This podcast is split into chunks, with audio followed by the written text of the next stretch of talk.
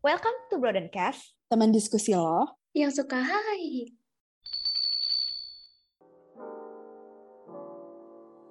Hello Broad Fam, welcome back to Broaden Podcast sama gue Frida dan gue Vero. Nah hari ini Ya. tapi nggak cuma kita berdua, akhirnya kita punya guest star, hooray! Ore, sekarang kita kenalin dulu kali ya, mungkin uh, guest star pertama kita. Hai, Jer. Halo Vero, halo juga Frida. Halo, boleh nih Jer mungkin kenalin diri lo dulu. Siapa sih eh, lo? Kenapa bisa sampai diundang di Broden? Aduh kayaknya eksklusif banget ya padahal enggak. Enggak, enggak. Kenalin diri aja itu? siapa gitu kan. Biar yang denger juga tahu nih narasumber kita hari ini siapa gitu. Silakan. Oke, thank you Frida. Hello listeners, Eh, kenalin nama gue Jeremia Santoso. Gue dari manajemen, dari manajemen 2019 Universitas Katolik Indonesia Atmajaya. Berarti sekarang udah masuk ke semester 5. Dan kalau ditanya tadi tentang dari mana gue bisa diundang, jawabannya dari Vero sendiri. Karena gue sama Vero udah kenal nih agak lama gitu. Nggak salah, iya bener gue yang undang. Oke, mungkin uh, sedikit cerita background juga kayak kenapa Jer ada di sini singkat karena emang topik kita kali ini seperti yang Broad Fam lihat di judul kita bakal bahas tentang uncensored life of a chief dan di mana Jer ini juga jadi chief nih kayaknya boleh diceritain lebih lanjut Jer? Berarti aku akan uh, perkenalan juga. Nah, kesibukanku saat ini aku sekarang menjabat sebagai ketua, ketua dari UKM di Atmajaya namanya LKMM atau Latihan Keterampilan Manajemen Mahasiswa. Selain itu juga aku sekarang eh, menjabat sebagai panitia, panitia pengenalan kampus di Atmajaya sebagai license officer dan yang terakhir aku juga sebagai mengajar mengajar kelas matematika ekonomi sebagai asisten dosen. Cukup sibuk ya narasumber kita eh, hari ini gitu. Banyak banget job desk-nya. Tapi thank you udah mau datang, udah mau ngobrol-ngobrol hari ini sama kita gitu. Nah mungkin boleh update kehidupan dulu nih Jer hari ini ngapain aja sih? Oke. Nah, aku lakukan hari ini sih eh, tadi pagi ya ada kuliah juga ya, ada kuliah dua mata kuliah. Kemudian kebetulan hari ini aku juga pengajar, pengajar mahasiswa baru untuk pelajaran matematika ekonomi. Terus tadi aku juga sempat keluar sih, keluar bareng teman-teman ya untuk refreshing juga karena di sela-sela kesibukan aku cari waktu lah untuk teman-teman juga gitu biar bisa bonding dan juga bisa apa ya, semakin dekat dengan mereka. Dan tadi juga aku baru aja ada acara di UKM Pusi gitu. Iya kayaknya Google Kalendernya penuh ya Vero ya. Iya kayak gila lihat kalendernya si Jere tuh ya pasti kayak gila dari tengah malam sampai tengah malam lagi ada aja acaranya. Tadi kan udah sempet nih kesibukannya cukup banyak dan yang cukup kita highlight adalah lo sebagai ketua di salah satu UKM gitu di universitas. Nah boleh ceritain dulu nggak sih mungkin gimana sih pertama kalinya tuh lo bisa join di UKM ini gitu sampai akhirnya sekarang eh, bisa jadi ketua gitu. Mungkin gue akan ceritakan timelinenya secara ini ya dari awal banget ya sebagai mahasiswa Unikat Majaya mahasiswa baru nih. Tadi pada saat itu pada tahun 2019 by by the way gue dari, dari dari daerah ya bukan dari Jakarta asli jadinya gue memang merantau di Jakarta. Eh gue datang ke Atmajaya ini dan ikutlah pengenalan kampus di sana pada saat itu. Pada saat itu juga ada promosi nih, promosi kegiatan, promosi UKM juga ya di sana gue mengenal yang namanya UKM atau organisasi setingkat universitas. Nah pada saat itu ada nih promosi namanya dari LKMM gitu, eh, latihan keterampilan manajemen mahasiswa. Eh, gua, gua pun belum belum ini ya belum riset banyak, tapi beberapa teman gue yang gue kenal daftar nih di sini. Ya udah gue ikutan aja ke daftar di LKMM ini, siapa tahu keterima. Setelah itu setelah melewati prosesnya, eh ternyata gue keterima di LKMM dan menjadi anggota baru, anggota baru dari LKMM dari situ gue ikutin prosesnya dan se- selama yang gue rasakan eh, gue pernah dapat pembelajaran salah satunya kayak gimana gue mengatur waktu gimana caranya gue bisa mimpin orang ketika menjalankan berbagai kegiatannya. Dari situ pun gue take a chance gitu ya karena ada kesempatan untuk naik nih naik jabatan jadi pengurus nih. Nah setelah itu eh, gue ambil jabatan itu gue coba untuk lakukan yang terbaik di pengurus dan berarti kan setelah gue jadi pengurus ada nih masa di mana hampir habis kepengurusannya. Nah di situ gue merasa kayak semakin berkembang, semakin mendapatkan pembelajaran, rasanya semakin hari itu semakin improve gitu loh. Kayak kayak ada aja pembelajaran tiap hari gitu. Atau mungkin setiap ada event, setiap ada evaluasi, setiap ada apa, gue dapat pembelajarannya nih gitu. Makanya di situ gue merasa kayak hmm, apa saatnya ya gue level up lagi ke ketua gitu. Nah dari situ gue pun mencoba dan akhirnya puji Tuhan sekarang gue diberi kesempatan sama teman-teman dari LKMM untuk menjadi ketua nih di sini memimpin teman-teman LKMM semuanya. Itu sih untuk perjalanan waktunya. Wah gila keren banget, keren banget. Berarti bener-bener dari yang awal, maksudnya emang udah tertarik banget gitu ya sama visi misinya LKMM sendiri dan uh, di LKMM pun lo merasa lo mendapatkan emang yang uh, lo cari gitu ya Jer ya? Betul banget, iya betul banget. Tadi kan um, bahas kayak lo awalnya tuh masuk LKMM gara-gara ikutan temen-temen, terus tiba-tiba kayak udah dapet jalannya gitu kan kayak emang wah gile ini visi misinya kayak gue banget nih ini kayak jadi cocok seperti apa yang gue cari gitu. Nah bahas-bahas apa yang lo cari? Nah gue juga mau nanya nih apa sih yang lo cari dari LKMM dari awal lo masuk gitu? Yang pure lo cari okay. dari LKMM oke okay, yang gue cari ya. Mungkin ini jadi jawaban sejuta umat ya buat terutama sebagai mahasiswa baru di mana tentunya. Iya. Bener banget. Apa ya mahasiswa pasti masuk ke suatu universitas. Mereka butuh adaptasi terhadap lingkungan yang ada di sana gitu. Adaptasi itu bisa adaptasi terhadap waktu adaptasi terhadap mungkin uh, pembiasaan budaya dan sebagainya. Nah yang gue cari pun uh, salah satunya itu terkait pembiasaan waktu.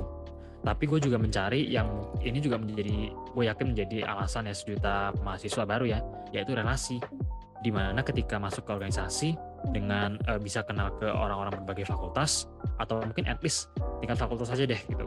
Pasti itu akan mendapatkan jaringan pertemanan yang uh, lebih luas nih daripada sekedar mungkin nggak eh, nggak uh, ikut organisasi. Seperti itu.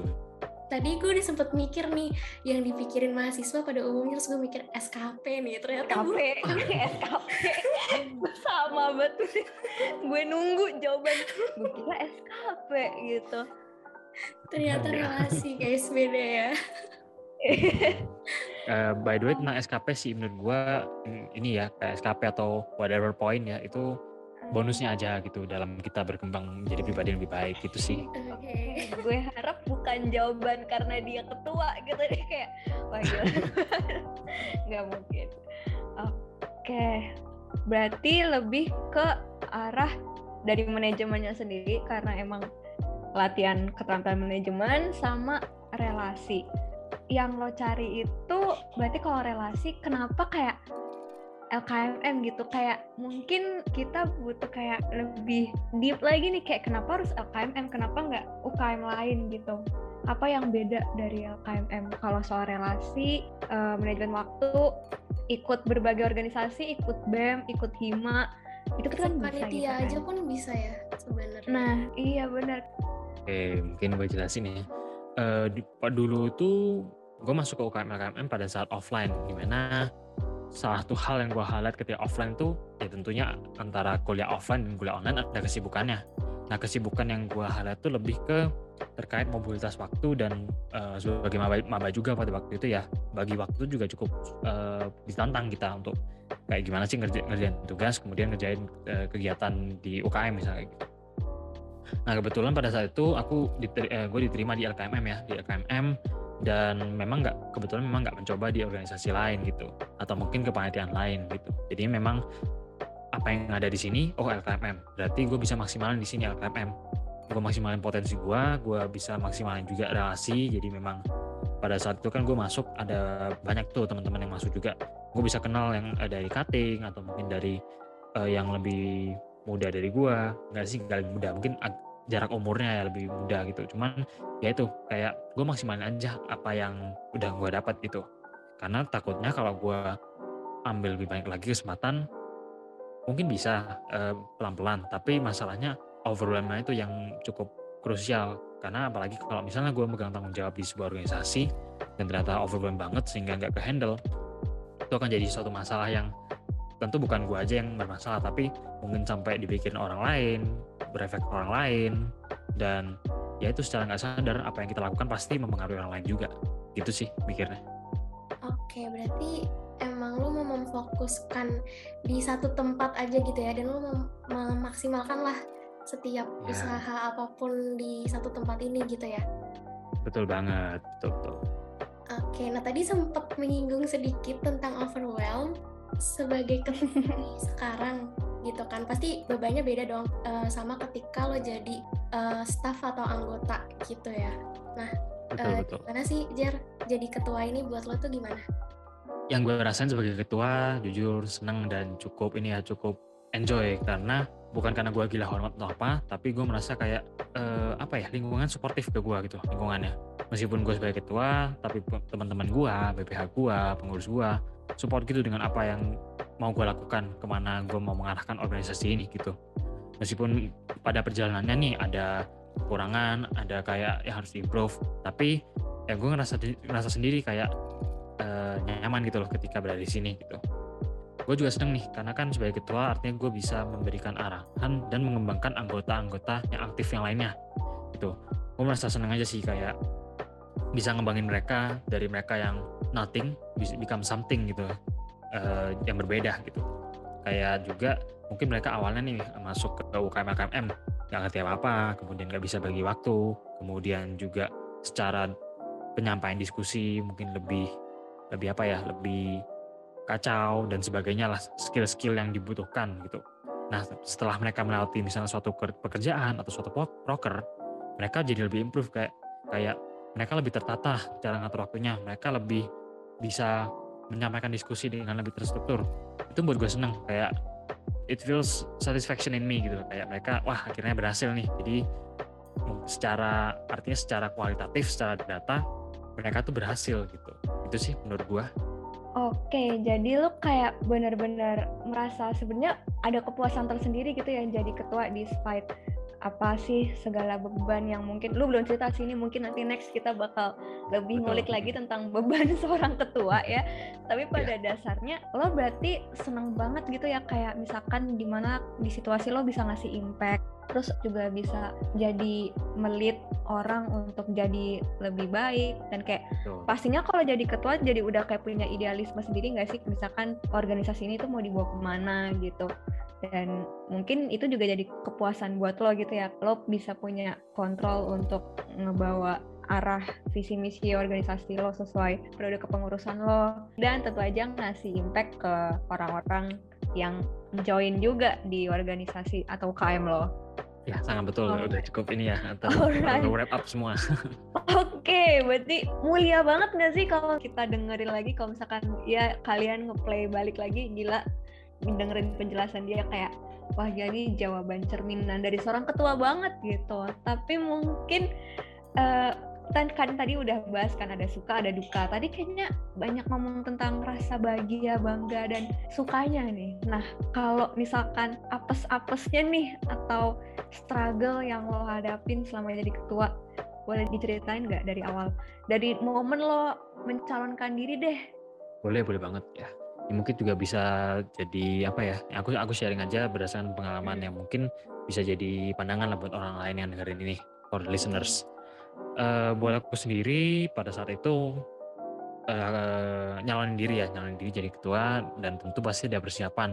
Konsep kepengurusan harus seperti apa kemudian program kerja apa yang mau dibawakan kemudian timelinenya seperti apa kemudian juga siapakah nanti eh apa ya stakeholders bukan stakeholders sih kayak teman-teman BPH nanti siapa aja yang bisa bantu untuk mencapai visi misi yang mau gua arahin gitu. Itu benar-benar dipikirin dan cukup menguras otak dan juga cukup menantang.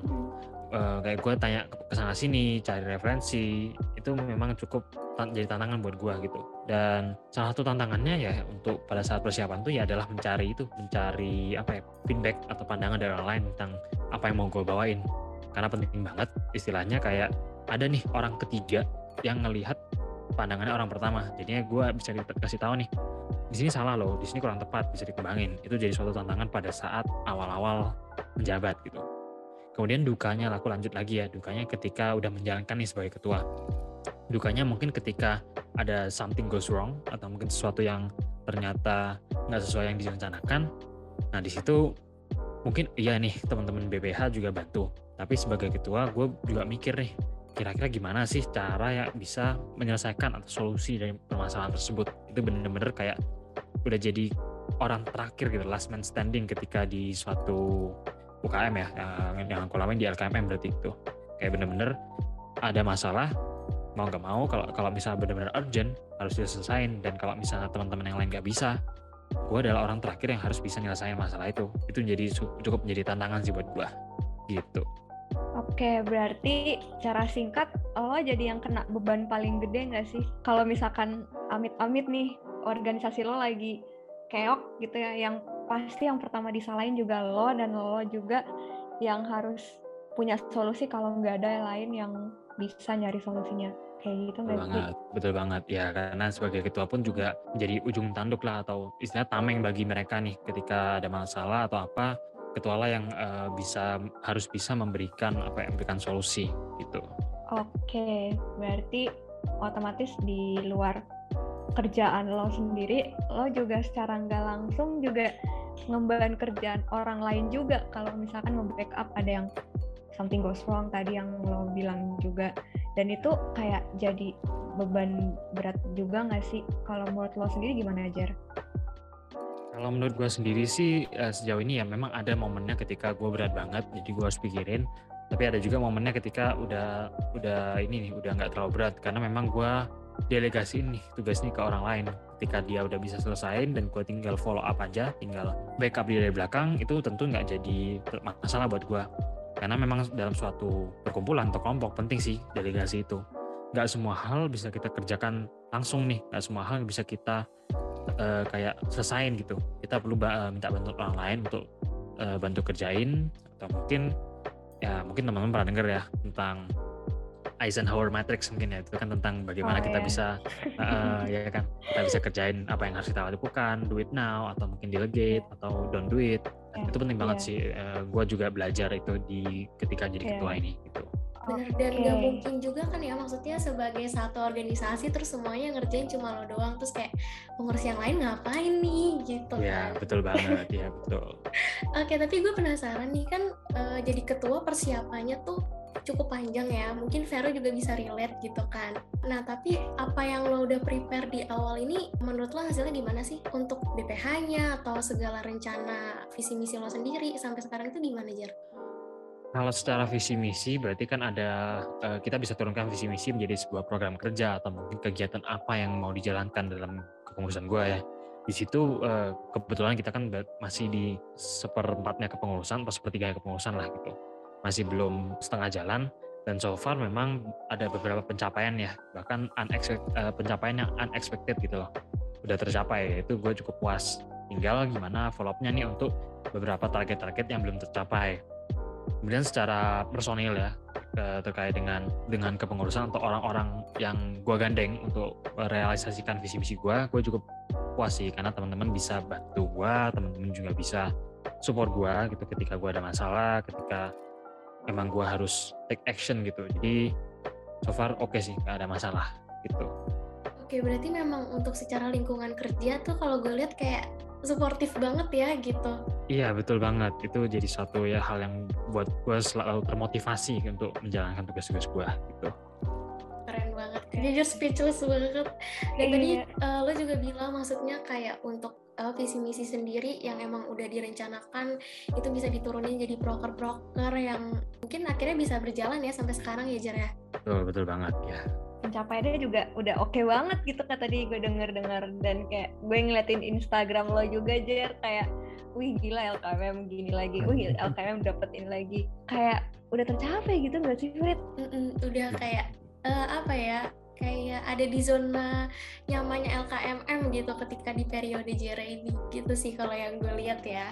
Gituan sih itu tapi memang uh, ya itu ya teman-teman pasti juga dengar kan ketika kita dari zona nyaman ya hati-hati itu itu bisa itu bisa jadi jadi zona nyaman yang terlalu nyaman. Akhirnya kita nggak tahu nih ada potensi lain atau mungkin peluang lain yang kita tiba-tiba kemis itu sih paling.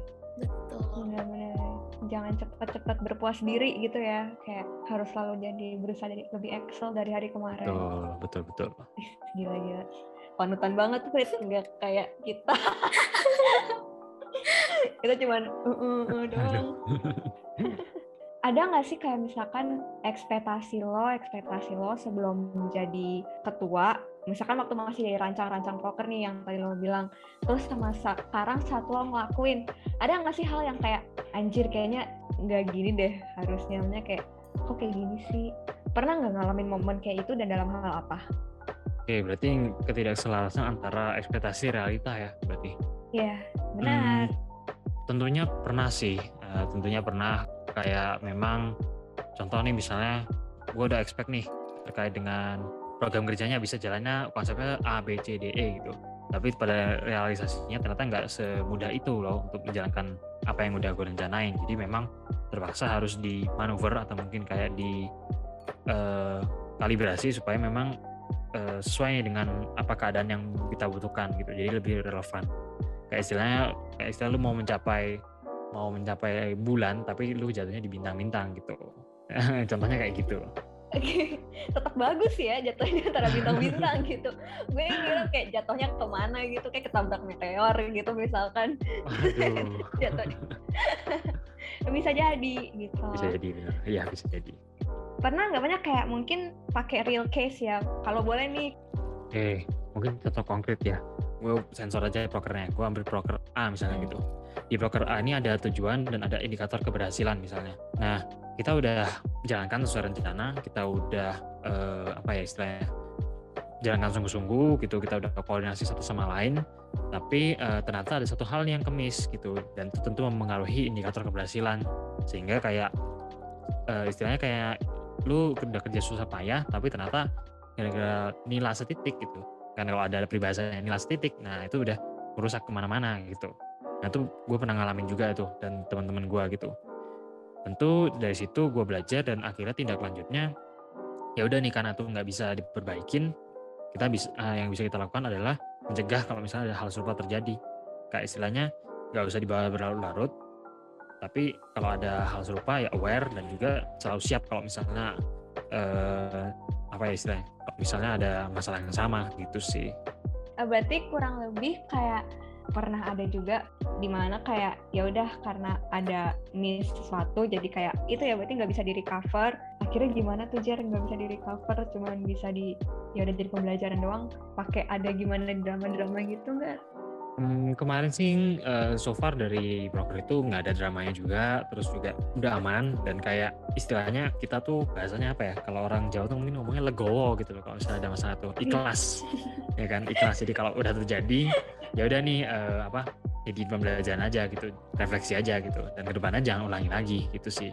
Karena kalau misalnya udah refleksi, refleksi tapi ngulangi lagi itu bukan refleksi namanya, tapi nggak lakuin apa-apa gitu, gitu sih.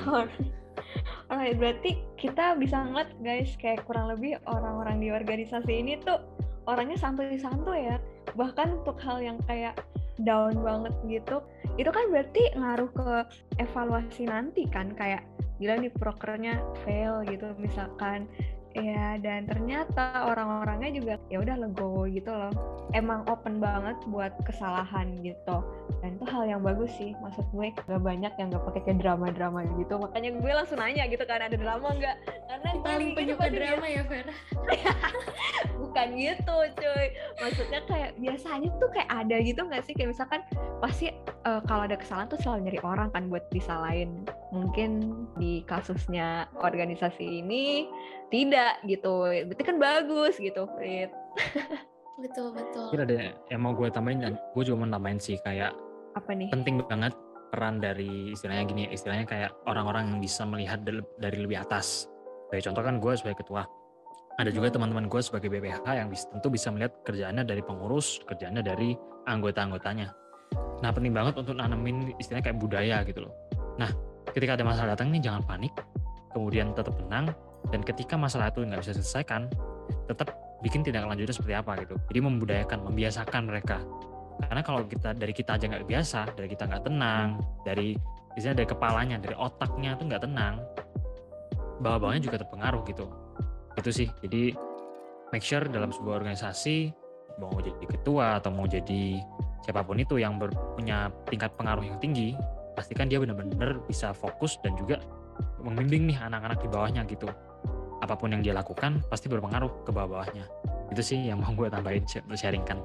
Oke, dan kayak gue sendiri ngerasa sih, gue kan yang waktu awal kemarin, ya mungkin sebagai insight juga ke Frida, kayak gue pernah nih kerja sama uh, temennya dia di BPH, dan kayak emang kalau lagi ada kayak masalah atau apa tuh emang orangnya tuh kayak tenang gitu loh.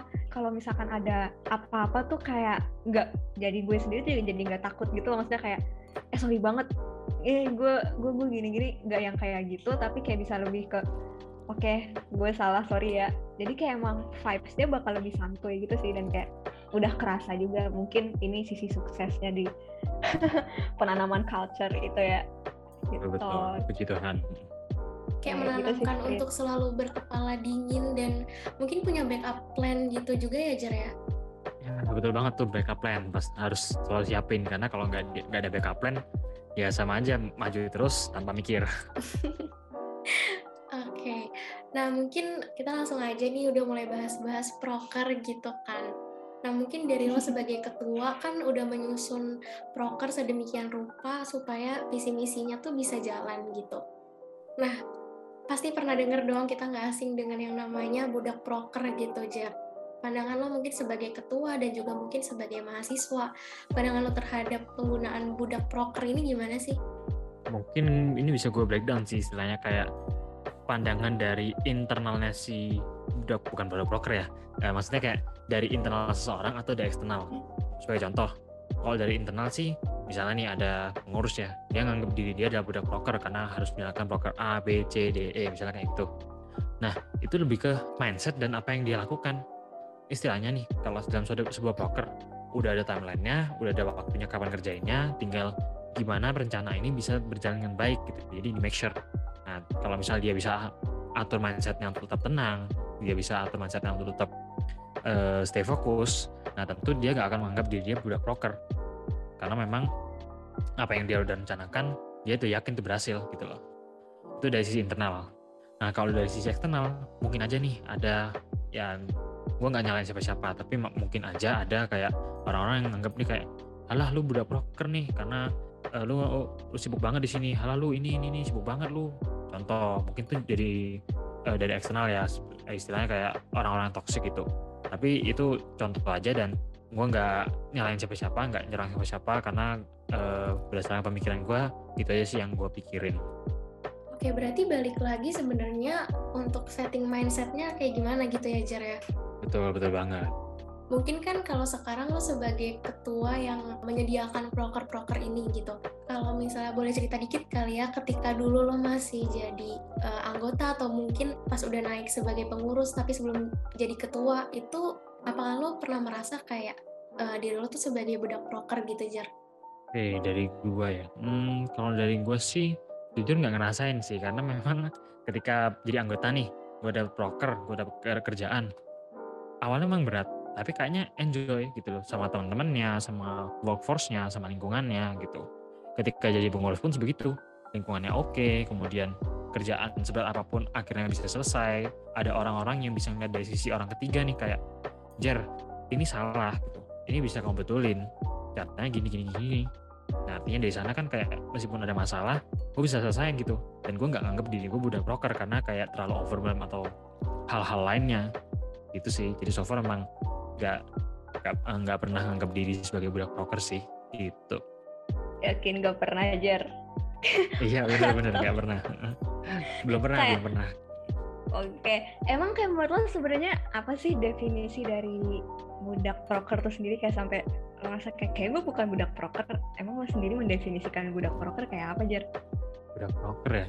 Mungkin kalau menurut gue sih justru kalau orangnya ya kalau orang-orang ngomong diri dia tuh budak proker berarti itu dia mungkin merasa apa ya istilahnya mungkin ada istilah psikologinya ya mungkin correct me if I'm wrong. Jadi kayak um, dia butuh butuh apa ya kayak coping stress mungkin ya atau gimana karena dia merasa kayak overwhelmed banget gitu. Atau mungkin kayak butuh waktu buat istirahat banget sedangkan dia malah dikejar-kejar sama broker atau kerjaan. Makanya dia mungkin bisa nyebut dirinya sebagai budak broker gitu Oke, jadi itu kayak menurut lo dari kayak semacam situasi di mana mereka ketekan sama pekerjaan yang mereka buat, ya di mana kayak yeah. mereka overwhelmed, jadi kayak mereka butuh kayak justifikasi nih, biar kayak ke sana keren gitu ya, ih jadi budak nah, broker, itu dia. sibuk gitu dan hektik gitu. dan tapi lo yakin lo nggak pernah ngerasa kayak at some point deh kayak nggak tahu sih ini gue nggak gue nggak berusaha mengelit jawaban masih tetap ya digali ya Fer ya iya masih harus tuh kayak karena gue ngerasa pasti kayak nih tadi kan kita ngebahas soal jadi ketua soal kayak jadi pengurus gini-gini pasti tanggung jawabnya banyak banyak beban dan lain sebagainya. Meskipun seneng ya pasti harus seneng dong. Kalau nggak seneng nggak mungkin. Excel kan pekerjaannya. Tapi kayak um, mungkin itu tergantung lagi kan kayak gimana dia definisin budak proker itu sendiri gitu.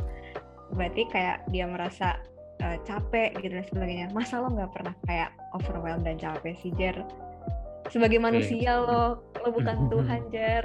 Betul betul. Baik lagi sih uh, Vero terkait dengan istilah budak proker itu. Ketika gue mengalami masalah dan sampai benar-benar gue overwhelmed uh, yang gue highlight itu overwhelmnya. Kayak gue capek gue butuh istirahat gue butuh uh, apa ya break dari dari dari prokernya sebentar gitu.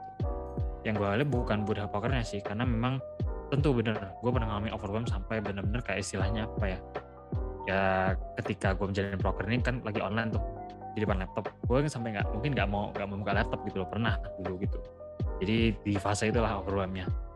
Yang gue highlight bukan bukan budak brokernya sih gue nggak menganggap diri gue budak broker tapi memang capek aja. Ada kok ada kok ada aja sih masalah-masalah yang datang. Masalah A belum selesai eh ketambah masalah B. Masalah B mau hampir selesai ketambah masalah C D E sampai Z. Gitu sih kalau terkait dengan budak broker dan kalau ada problem gitu Oke, jadi mungkin buat broad fam yang dengerin juga, mungkin bisa sedikit meluruskan sedikit nih dari makna budak broker kalau menurut narasumber kita nih itu ngedefinisin kalau misalkan lo ngerasa overwhelmed tapi belum tahu nih coping stressnya atau kayak gimana cara lo ngeredain apa yang jadi kepenatan otak lo. Makanya lo mendefinisikan diri lo sebagai budak broker.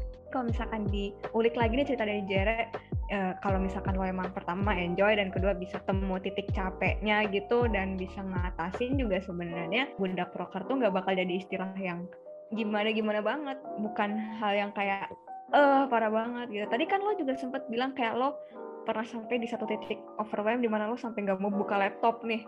Frida sendiri gimana mungkin tanggapan lo soal ini mau ditanya apa ke Jare? Tadi pas begitu denger cerita lo banyak banget job desk segala macem dengan kesibukan lo saat ini gitu. Terus gue kayak uh, kita sama gitu loh. Kita pernah merasa ada di titik yang aduh kayaknya capek banget gitu ya. Terus sampai kayak nggak mau buka laptop gue juga pernah di fase itu sih gitu. Nah mungkin boleh diceritain lagi nggak Jir sampai di titik mana sih lo tuh sadar kalau kayaknya gue butuh break dulu nih. Kayak gue udah capek banget gitu? Hmm titik mana titik ketika gue disadarkan sih. Jadi kayak impactnya ke fisik. Contoh nih misalnya gue ngelakuin broker A B C ditambah tugas kuliah kesibukan di rumah dan pekerjaan sebagainya gitu. Nah ketika gue udah mulai sakit misalnya atau mulai down mulai kayak demam atau mungkin mulai flu itu menurut gue jadi titik di mana gue harus take a break sebentar nih gitu. Take a break untuk nanti bounce back lagi gitu. Gue pun pernah ngalamin itu ketika gue udah banyak kerjaan tidur larut malam bangun udah nggak teratur waktunya, kemudian makan masih nggak teratur, apalagi olahraga gitu. Nah itu menurut gua waktunya tuh take a break, sehingga kalau setelah take a break bisa nih kembali lagi dengan otak yang lebih fresh dan fisik yang lebih bugar gitu sih. Oke, okay. uh, eh, berarti mungkin lu menyadari udah capeknya itu ketika emang beneran udah sampai ngefeknya ke fisik gitu ya? Betul banget, ya. Hmm, Oke, okay. terus akhirnya kayak seberapa lama sih lo butuh untuk break dan ketika break itu lo ngapain aja gitu? Oke, mulai dari yang ringan dulu ya. Kalau misalnya gue harus take a break, ya biasanya gue ambil yang ringan-ringan dulu nih. Misalnya nonton film atau mungkin jalan-jalan sama peliharaan itu jadi suatu apa ya suatu coping stress yang ringan-ringan lah menurut gue. Kalau misalnya lebih lebih jauh lagi, misalnya istirahat atau tidur nih, kayak tidur siang, tidur tidur malamnya lebih cepat, kemudian eh, makanan di buat lebih teratur, itu yang biasa gue lakuin sih gitu ya berarti kayak semacam apa namanya me time me time gitu nggak sih? Kayak misalkan lo ya. apa namanya nonton main sama hewan gitu. Sering nggak sih lo ngerasa kayak gitu? Ada nggak kayak perbedaan di mana saat sebelum lo jadi ketua nih misalkan lo waktu jadi pengurus biasa atau jadi anggota dibandingkan sama sekarang sudah sering nih lo ngerasa kayak anjir overwhelmed gitu? Nggak overwhelmed mungkin kayak istilahnya lebih kayak ya udah capek aja gue butuh istirahat gitu uh, lebih capek menjadi ketua sih mungkin ya karena banyak dipikirin gitu. Kalau dulu gue sebagai pengurus mungkin gue cuma fokus ke satu bidang aja gitu. Sedangkan sebagai ketua nah gue harus fokus ke gimana internal berjalan gimana relasi berjalan relasi dengan pihak internal dan eksternal kemudian branding keluar juga. Itu jadi suatu tantangan sih buat gue gitu. Jadi memang kalau misalnya tadi balik lagi ke pertanyaannya lebih uh, lebih apa ya lebih sibuk yang mana lebih sibuk yang yang sebagai ketua sih gitu Oke, berarti mungkin uh, lo merasa kayak tetap jadi ketua tuh lebih berat karena harus apa ya menyediakan apa yang mungkin dibutuhin sama anggota-anggota lo sendiri gitu ya Jer. Kayak tadi di awal lo sempat iya. sharing kayak lo masuk LKMM aja lo berharap mendapatkan sesuatu gitu. Dan mungkin kalau yang gue tangkep uh, ya ketika lo menjadi pemimpin lo berusaha untuk memberikan apa yang mungkin dibutuhin sama staff-staff lo nih gitu ya Ya betul banget itu. Itu jadi suatu tantangan ya. Kayak gimana kita menyediakan ekspektasi buat mereka gitu. Bukan maksudnya bukan bukan bener-bener apa ya kayak istilahnya kan ada orang-orang nih ya udah ada ekspektasi orang apa jangan jangan terlalu dengerin gitu loh. Tapi maksud gue di sini adalah gimana kita bisa ngasih ini ngasih uh, benefit-benefit ke mereka kayak apa yang mereka pengen kita bisa bisa berikan nih gitu. Dari situ kan kita bisa bikin suatu lingkungan, suatu workforce yang nyaman buat mereka, yang bikin mereka berkembang. Itu tantangannya. Oke, nah mungkin selain target-target yang pengen apa sih yang pengen lo sendiri capai atau yang mungkin pengen juga lo berikan ke orang lain jadi kayak sebagai ketua kan nggak cuma manfaatnya kalau doang tapi kayak lo juga mau memberikan impact juga kan ke anggota gitu kan nah mungkin selain tujuan itu dan juga selain mungkin lingkungan lo yang suportif apa sih yang bikin seorang Jere ini bertahan sampai sekarang di LKMM ini gue cukup tertarik dengan bahasan ini. Hmm, yang bikin gue tetap stay di AKMM pada dasarnya prinsip sih. Gue nggak tahu apa ini diajarin bagaimana ya. But it comes from my mind that kalau misalnya gue dikasih tanggung jawab besar, sampai akhir harus diselesain gitu. Jangan sampai lu tinggalin tanggung jawab itu. Karena balik lagi ke yang gue udah bilang tadi juga, apa pun yang gue lakuin, apalagi sebagai ketua, itu pasti berefek ke at least orang-orang sekitar kita gitu. Contoh, kalau misalnya gue off dalam waktu sehari sehari aja gitu. Itu yang kerjaan pada masuk tuh tapi gue nggak bisa dihubungin misalnya. Nah itu kan berefek kayak lah ini jadi ke mana sih? Lah ini gue lagi butuh cepet kok nggak kok nggak bisa dihubungin? Gitu loh. Jadi bener-bener tanggung jawab harus dipertahankan. Kayak istilahnya kalau dianalogikan ya gue adalah orang terakhir yang baru boleh atau gue adalah orang terakhir yang bisa ninggalin kapal nih gitu. Gue harus make sure semuanya udah selesai gitu Oke, berarti emang lo dengan prinsip lo kayak ketika memilih sesuatu ya lo harus bertanggung jawab penuh gitu ya sampai dari awal sampai akhir gitu. Betul banget, itu dia. Jujur gue speechless. Gue speechless banget, Prit. Kayak gue sampai bingung mau nanya apa. Karena kayak lo semua bisa belajar gak sih dari seorang Jere kayak dikasih kesempatan ngeluh aja nggak ngeluh gitu kasarannya. Gue bakal expect ya kayak jadi ketua tuh capek ternyata banyak ABC ABC yang gue nggak expect ternyata kejadian. Dan gue overwhelmed gue capek. Dan ternyata seorang Jere ini bisa ngelakuin semua dengan baik gitu. Kayak kok bisa bertahan? gitu kan. Dan ternyata emang kuncinya tuh adalah prinsip. Dan mungkin ini yang banyak di miss sama teman-teman yang lagi mau join, sedang join atau sudah join, sudah selesai lulus dari sebuah organisasi atau UKM apalah itu, di mana kayak mungkin yang lo cari itu bukan prinsipnya gitu, kayak lo gak punya prinsip yang kuat untuk kayak bertahan di tempat yang lo tempati atau lo pernah tempati atau lo mau tempatin. Padahal itu yang ternyata itu yang paling dibutuhin gak sih? Di mana lo oke okay, gue harus selesaiin ini gue harus bertahan karena ini yang gue pilih gitu kan. Oh, kalau iya, betul. karena kalau udah punya itu kayak semua jadi enak gitu nggak sih bawaannya? Tadi gue sama Frida dengerin cerita lo yang kayak sampai geleng-geleng sampai senyum-senyum. Ini kayak kita sebenarnya lagi on cam guys. Kalian nggak bisa lihat sih tapi kita semua lagi senyum-senyum kayak saking nggak percayanya gitu. Saking kayak, kayak wow banget. iya kayak ini orang gak sih gitu. Makanya gue sampai bilang oh bukan Tuhan Jer. Karena kayak nggak percaya banget makanya penting juga sih uh, lingkungan tuh lingkungan eksternal berpengaruh gitu.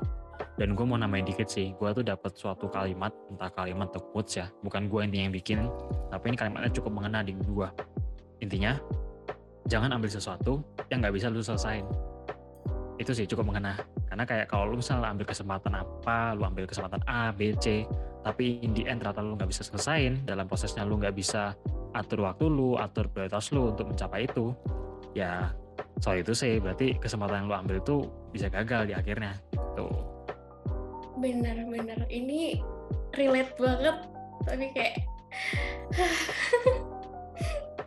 aduh jujur bingung mau mau ngomong apa bener-bener kayak kadang tuh orang join organisasi, orang join panit segala macam mungkin oke okay, mereka ada komitmen di awal gitu kan, tapi ya bisa nggak dipegang sampai akhir gitu komitmennya. Kalau cuma kayak komitmen di awal doang, tapi kayak di tengah-tengah loss ya itu sama aja bohong gitu sih ya. Jadi balik lagi emang ke prinsipnya kayak gimana harus dibangun dulu nih maupun join cuma kepanitiaan aja tuh bahkan mungkin udah harus mempersiapkan prinsip tanggung jawab kayak gitu ya Jer ya nggak cuma ketika baru mau jadi ketua aja gitu loh maksudnya Ya betul betul. Kayak istilahnya dimulai dari hal kecil lah gitu ya kan. Kayak misalnya kamu dapat kepanitiaan mm, kecil nih kepanitiaan. Kalau misalnya lu dari kepanitiaan bisa aku komitmen, lanjut nih misalnya ke pengurus atau mungkin lanjut lagi ke mana lagi gitu dari kecil ke besar. Hmm, Oke, okay. berarti ini adalah value yang simple tapi kayak nggak semuanya bisa ngelakuin gitu, nyelesain apa yang lo mulai dari ketua, jadi pengurus, jadi anggota dalam sebuah organisasi. Ketika lo bergabung, berarti kalau udah memilih untuk memulai. Dan yang kebanyakan orang nggak punya itu adalah kemampuan untuk nyelesain finish strong gitu loh. Nggak cuma nyelesain kayak ya udah ntar juga apa namanya dua bulan lagi gue kelar atau kayak gimana tapi kayak bener-bener lo bisa maksimalin diri lo potensi lo untuk ngasih all the best ke tempat yang lo tuju yang lo pilih. Itu mind blowing banget gak sih? Mind blowing banget Rit kayak nih itu kan orangnya sampai nyengir nyengir karena bener-bener kayak gimana ya? Gue gue nggak expect sih dapat apa namanya pembahasan podcast yang kayak gini karena favorite kayak meskipun gue sering denger sih Frit kayak misalkan selesaiin apa yang lo mulai selesaiin apa yang lo mulai itu kayak quotes bener, yang kayak tiap hari lew lewat di feeds Instagram gitu kan. Cuman mm. kayak ternyata ngamalinya seberat ini. Dan kali ini Broden beruntung banget karena kita berhasil menemukan orang yang benar-benar mengamalkan nih. Nggak cuma yang kayak ngomongin doang tapi oh my god uh, narasumber yang kita pick ini bener-bener ngelakuin itu yang jadi quotes banyak orang. Dan bahkan mungkin yang mau sedikit gue highlight gue sempat inget tadi jadi sempat mention di awal kalau dia ini tuh ngerantau gitu ya. Maksudnya dia dia pun bisa adaptasi dengan uh, maksudnya mungkin budaya di sini sama budaya di tempat asalnya Jere mungkin beda atau gimana untuk uh, ambisius orang-orangnya gitu. Tapi kayak uh, ya, ya itu menurut gue kayak wah banget gue udah nggak tahu mau ngomong apa bener-bener yang Iya bener sih kayak memperhitungkan kalau dia tuh anak rantau. Kalau nggak salah dari Jember kan Jer kayak ya nggak sih Jer? Betul betul ya, dari dan, Jember dari Jawa Timur. Nah itu bisa kayak wilayah Jawa gitu loh yang kayak pasti kayak culture-nya nggak yang se-workaholic orang-orang sini yang ambisinya mungkin nggak tahu ya gue nggak bukan mau kotak-kotakin orang Jember juga tapi maksud gue uh, kayak culture yang gila kerja dan ambisius itu kan kayak tertanam banget di sini dan lo bisa langsung cepet adaptasi lo dari anggota terus ngurus jadi ketua konsekutif gitu dan tetap tetap excel tetap stagnan di stabil uh, semangatnya prinsipnya kayak gitu dan ini modal banget gak sih ketika lo masuk organisasi? Mungkin lo bisa mempelajari hal ini ketika lo masuk organisasi, tapi sebelum lo masuk organisasi, untuk menciptakan komitmen dan tanggung jawab itu, lo harus punya mentalitasnya dulu gak sih? Dari Frida mungkin semacam closing sebagai orang yang paling tertusuk. Oke, okay.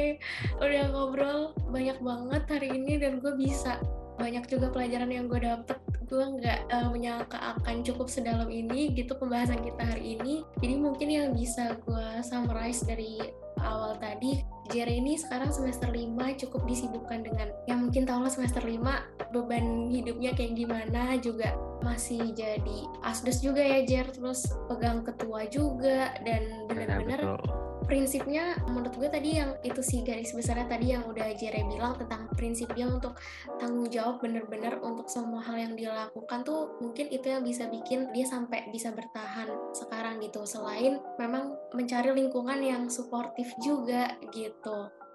Para broad fam yang mendengar podcast ini juga bisa nih kayak belajar banget dari seorang Jere yang meskipun gue sendiri gue dan Frida kayak bahkan kita kayak anjir kita nggak expect dapet jawaban yang kayak gini gitu yang tadi. Gue udah bilang berkali-kali kita nggak expect sama sekali jawaban yang kayak gini makanya mungkin ini podcastnya agak ancur atau agak yang kayak tuing-tuing jadi ya mohon maaf dimaklum dimaklumi aja karena kita benar-benar nggak expect. Tapi on the bright side kita bisa kayak dapet pembelajaran yang lebih lagi bahkan kayak lebih dari sekedar mengobrak-abrik kehidupan seorang ketua dari sebuah organisasi apes-apesnya dan suka dukanya. Tapi kayak kita bisa dapet tambahan nih pembelajaran terkait gimana sih lo bisa pertama bertahan situasi sulit nih. Meskipun tadi mungkin ceritanya nggak yang terlalu spesifik karena confidentiality juga ya ini dari organisasi. Apa pun masalah yang dihadepin terus juga ngadepin apa namanya hal-hal yang di luar ekspektasi tetap aja gitu bisa yang ya udah kayak legowo pertama legowo dan kedua ya udah tenang kita cari solusinya. Pokoknya lo harus finish dengan strong jangan sampai lo keok di tengah jalan kebanyakan mungkin orang-orang yang kayak di organisasi setahun dua tahun langsung keluar atau kayak gak betah nyari SKP doang seperti yang tadi jadi bahasan di awal-awal. Orang pada jadi organisasi demi SKP mungkin itu bisa jadi kayak pembelajaran sih. Meskipun mungkin jawabannya agak di luar topik ya ini kayak makanya tepat sih ini kita ubah judul life of achieve karena kita nggak tahu life-nya kayak gimana gitu kan. Dan mungkin sekaligus berterima kasih juga buat Jere karena udah ngasih insight yang di luar harapan banget bahkan ini bisa jadi ngambil pelajaran yang bisa kita share ke teman-teman gitu loh gimana Frit tambahan dari lo Oke, udah cukup lengkap sih ya tadi udah gue cukup rangkumin juga dan ditambahin juga sama Vero. Mungkin uh, terakhir nih ada pesan-pesan sesuatu kah dari Jere untuk para pendengar kita? Mungkin uh, apa ya? Uh, buat listeners, listeners of Broaden Podcast ya. Mungkin sorry kalau nyebutannya salah. Uh, intinya teman-teman kayak tadi yang gue bilang juga ya, intinya fokus pada prinsip kalian gitu. Kayak kalian pasti as a as a human mungkin punya tujuan, mungkin punya goals yang ingin dicapai. Ya tetap jadikan itu patokan gitu teman-teman. Secapek apa pun teman-teman, kalau teman-teman pengen mencapai tujuan itu ya memang harus ada yang dikorbankan. Nah, entah itu waktu, entah itu energi, entah itu pikiran. Jadi tetap go on aja terus gitu. Kalau teman-teman yakin tujuan teman-teman itu achievable tujuan teman-teman itu juga uh, worth it untuk dicapai dan tujuan teman-teman juga bukan tujuan yang jelek ya gitu ya silakan berusaha untuk mencapai tujuan itu. Uh, mencapai suatu tujuan pun pasti ada prosesnya dan nggak gampang gitu. So jadi tetap semangat tetap stay stay low ya stay stay fokus pada tujuan yang mau dicapai dan may God bless you. Tuh itu tadi uh, pesan-pesan mungkin dari Jera yang bisa teman-teman tangkap balik lagi dengan prinsip dan juga planning-planning ke depannya. Oke, okay, mungkin sampai di situ dulu pembahasan kita hari ini ya. Nah, dari Jera sendiri, uh, mungkin adakah proyek-proyek yang sekarang lagi ongoing atau yang mau dipromosiin atau mau mempromosikan diri sendiri juga boleh? Oke, okay. untuk proyek ya Hmm, mungkin buat teman-teman yang uh, penasaran lebih dalam tentang pengembangan diri, penasaran lebih dalam tentang bagaimana memanage diri dan soft skill, tentang bagaimana bisa improve diri, langsung aja cek ke media sosial LKMM ya. Jadi kalau aku boleh mention, Instagramnya at LKMM underscore Atma. Kemudian ada juga, kita juga ada podcast, tinggal cari aja Lekem Podcast. Kemudian juga ada uh, LinkedIn, tinggal cari aja LKMM UAJ dan juga YouTube LKMM UAJ sama gitu. Itu aja sih dari aku dan semoga you all listeners enjoy. Asik. Nah itu mungkin boleh di follow-follow ya teman-teman buat ngeliat apa sih ini yang dikerjain Jere gitu dengan kepengurusannya gitu. Ada podcast juga, ada di Instagram, ada YouTube-nya, bahkan ada di LinkedIn-nya juga gitu. Oke, okay, thank you banget Jere. Mungkin Jer uh, mau promote diri sendiri juga kah? Mungkin teman-teman yang pengen follow seorang Jere kalau teman-teman mau follow feel free atau mau komunikasi atau mungkin mau tanya-tanya feel free aja bisa kunjungin Instagram ya at jeremia titik @santoso underscores itu. Alright, jadi begitu ya teman-teman. Silakan jangan lupa juga follow IG kita di @broadencast underscore underscore underscore-nya dua kali. Guys, kalau misalkan mau ngecek konten yang serupa kayak gini, kita juga bakal rilis podcast tiap dua minggu sekali karena kita adalah mahasiswa yang sebenarnya sibuk tapi mungkin kita tidak sekuat Jere kita kayak kita kena tugas dikit kena mental. Kayak kena mental dikit. Udah kayak keok. Kita mungkin perlu banyak belajar juga dari Jere mungkin sekian apa yang bisa kita sampaikan hari ini buat Broad Fam di luar sana yang dengerin podcast kita. Semoga bisa jadi insight tambahan buat teman-teman untuk semoga bisa belajar sesuatu baik dari gue Frida dikit sih. Sama paling penting dari Jere guest star kita sendiri yang terakhir dari gue Vero. Gue Frida. Dan guest star kita Jeremia Santoso. Kami pamit undur diri. Sampai bye -bye, jumpa guys. lagi bye bye thank you teman-teman. Bye bye